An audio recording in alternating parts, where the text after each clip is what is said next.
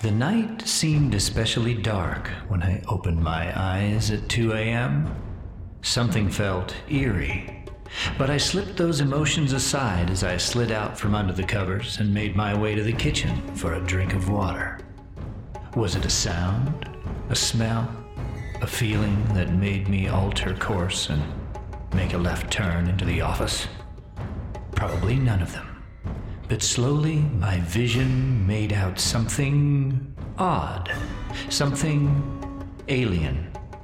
As I focused through my sleepy mind, I suddenly became more awake. There, on the floor in front of me, something glowed. Luminescent stripes. The thing was about two inches long, unlike anything I ever expected to see in my house. Turned out, it was something carnivorous. Something that only comes out at night. Something useful? Welcome to STEM Welcome to STEMPunX. STEM Punks is a bi monthly podcast intended to bring science, technology, engineering, straight to your ears from our STEM Punk studio. Hang on, we'll take you for a ride that includes a whole lot of fun and a little bit of education on the side. Stay tuned. Nice to be in orbit. Welcome to the STEMPunX Podcast. My name is Joe Garoutte, and I will be your host. And with me, as always, is my buddy STEMBot. Hello, STEMBot. Hello, Joe. You know, STEMBot, that story didn't happen quite like that, but I did see a glowing object in the office when I went in to do something one evening. And it turned out that that glowing object was alive. I was visited that night by a glowworm beetle most likely Phengodes plumosa, unless it was a Phengodes fusciceps. Gesundheit. Thanks, STEMBot. Glowworm beetles' typical habitat is listed as marshes, lawns, and fields, damp soil with some leaf litter, and dirt beneath decaying logs. So, what was it doing in my house? Well, the short answer is it may have just been on its way somewhere else. Of course, it may have been given an unintentional ride in with some chunk of outside soil. Now, we keep a pretty clean house and take off our shoes at the door, so I doubt it was the latter. But I have a fair amount of millipedes around, and the glowworm beetles are carnivorous. Actually, they're omnivorous because they eat both meat and plants. That glowworm beetle, quite likely, was hunting. Glowworm beetles are useful because they eat millipedes and other arthropods, and boy, have I seen a lot of those around lately. The millipedes, I mean, not other arthropods like crabs and the like. It's probably an instance where size really does matter. I'm pretty sure crabs are not glowworm beetle food. However, they will eat slugs and snails. Millipedes are generally harmless to humans, although some can become household or garden pests, and I can tell you what, there is somebody in this house who definitely doesn't like millipedes. Millipedes can be unwanted, especially in greenhouses where they can cause severe damage to emergent seedlings. They mostly eat decaying leaves and other dead plant matter, but sometimes those tender seedlings are a little too hard to resist. Some eat fungi. Well, if they eat the fungi, how will you stay happy? Oh, Stembot, that's just bad. What I don't like about millipedes is that where there is one, there are usually hundreds. It's just a nuisance. Let's get back to our glowworm beetles.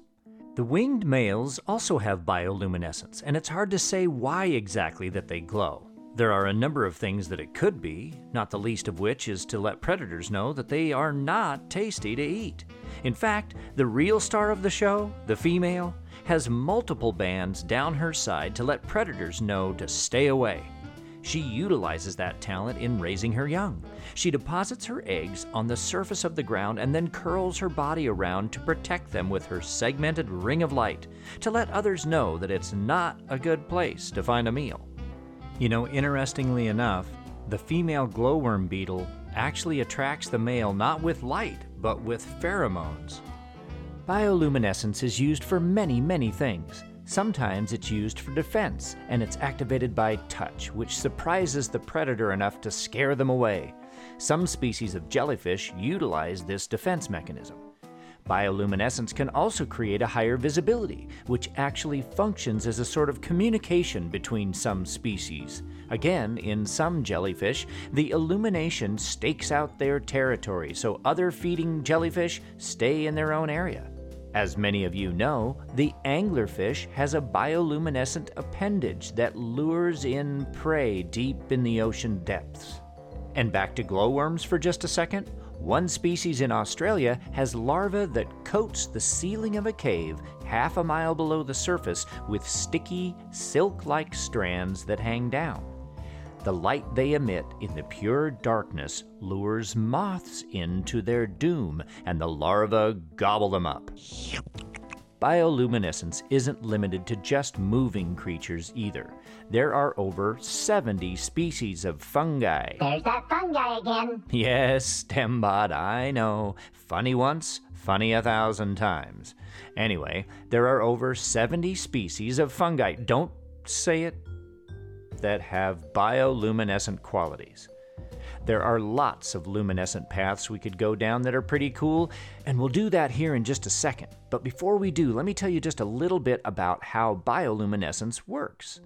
A light emitting protein present called luciferin typically reacts with oxygen in the presence of an enzyme called luciferase, along with other agents. When this happens, chemical energy is converted to light energy. One thing of note is that, in contrast to fire and electrically generated light, bioluminescence is cold light, which means that the reactions that create this light waste very little energy as heat, and since a living organism is producing it, that is very important to their survival. Now, here are a few ways that bioluminescence is being tested and utilized through STEM. In the food industry, they have found that the addition of oxygen and an aqueous solution, which really translates to your spit, adding those to food containing bioluminescent proteins starts a photon releasing reaction, which makes a lollipop light up.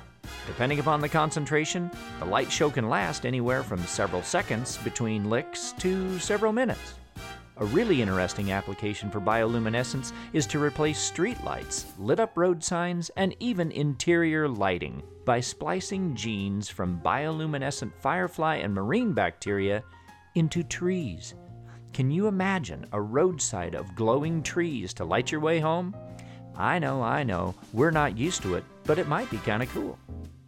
In a further implementation of some creative thinking, scientists have created a potato that glows when it is dehydrated. Yep, it will let you know when to water. That might be nice, huh? They can engineer it for different colors too. Glowing red, water it. Glowing yellow, you better be thinking about it. Glowing green, eh, you're good to go.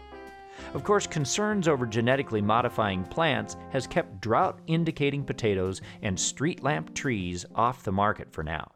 Another cool application is luminescent marine bacterium that assesses water quality. The bacteria's glow diminishes when certain chemicals, such as heavy metals and pesticides, disrupt its light making process. This could be added to water samples or monitoring areas to assess drinking or irrigation water. Bioluminescent mushrooms could soon provide a similar signal. Like that marine bacteria, their light fades in the presence of toxicants. However, some researchers have modified microorganisms so that their glow brightens rather than dims when toxins are present.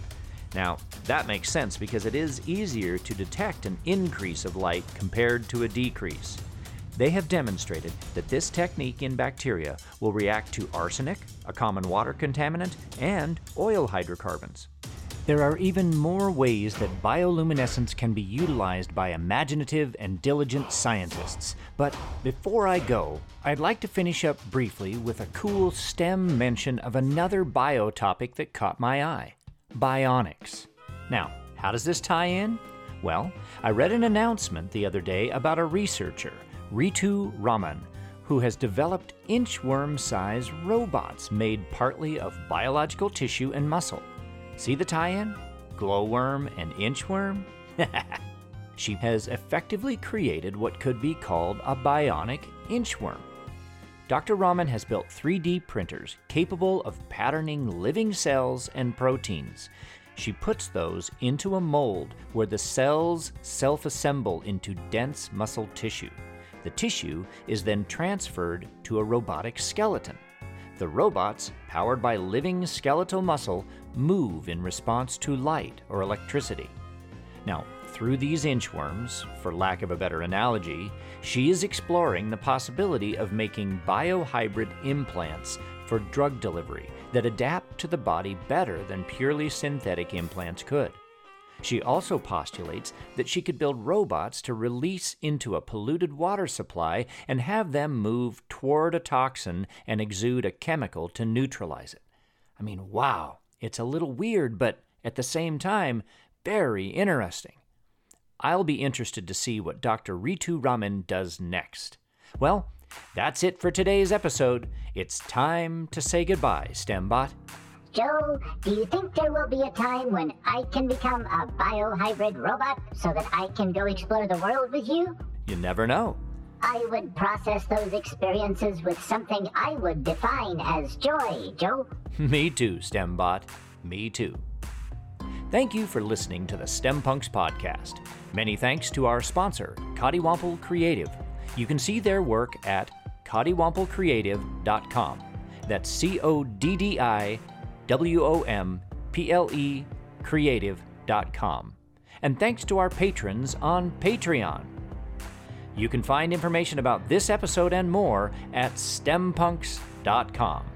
Say goodbye, STEMBot. Goodbye, STEMBot.